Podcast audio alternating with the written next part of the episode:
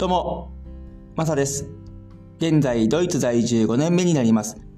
この番組は僕は海外生活からの経験をもとに失敗談、苦労話や文化の違いなどをお届けし、海外に興味を持っていただけたり、日本との違いを知ってもらえたらなという番組になります。今日はエコバッグについてお話していこうと思います。ドイツあるいはヨーロッパは基本的にはエコバッグを持ってですね、スーパーマーケットに行って物を収めるという感じなんですけど、もしエコバッグを持っていかないと、プラスチックの袋とか紙の袋とかがあるんですけど、それはスーパーマーケットで買わないといけないんですね。今は日本はプラスチックの袋とか、そういったものが有料になってきましたけども、こっちは僕が来た時からもうそういうシステムで、エコバッグとか自分のバッグとかがですね、物を入れるバッグとかがなければ、もうスーパーマーケットとかではプラスチックの袋、紙の袋等などは有料になっております。日本の場合はエコバッグも結構今は普及をしてきていて当たり前のようになってますよね。僕が2016年ドイツに来る前はもうエコバッグの時代にはなってたと思うんですけどプラスチックの袋とかというのはまだ無料だったと思うんですね。最近ニュースで有料化になったっていうのはよく見るんですけど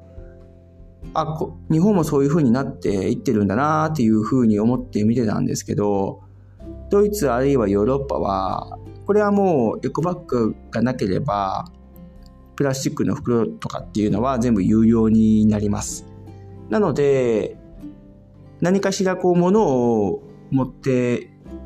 いかない限りはあとまあ手で持って帰れるものに対してはそのまま手で持って帰るっていうのも全然問題ないので会計が終わったらそのまま手持ちで持って帰って車の人はそのまま車に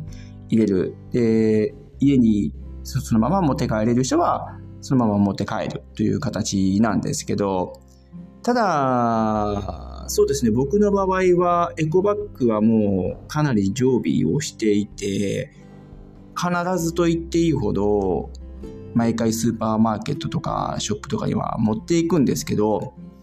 これがですねエコバッグの品質っていうのもちょっとあってこれ僕の経験なんですけど、日本の場合ってもうエコバッグしっかりしてると思うんですよ。なんかこう、品質のとこでちょっと見ちゃう部分があるんですけど、僕がフランクフルトにいた時の話なんですけど、エコバッグを買おうと思って、で、レーベというスーパーマーケット、こっちで大きいスーパーマーケットになるんですけど、そこで買ったんですね。で、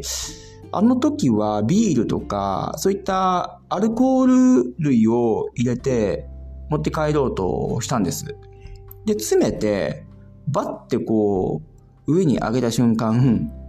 これ信じられないんですけど、横の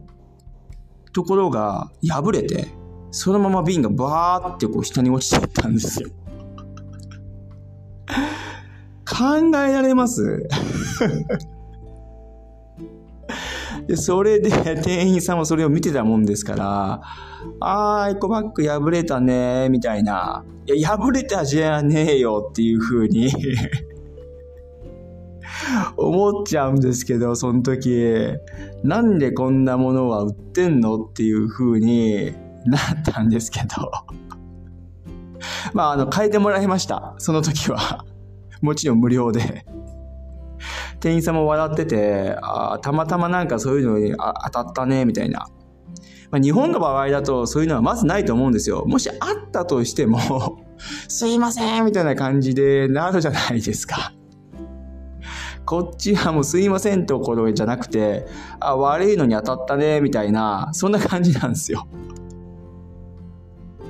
まあそういうこっちのね、文化もあるんで、あ、そういう風な反応なんだなっていう風には思いましたけど。エコバッグの品質もあるので、もし海外にですね、行かれた場合は、これドイツだけではないと思うんで、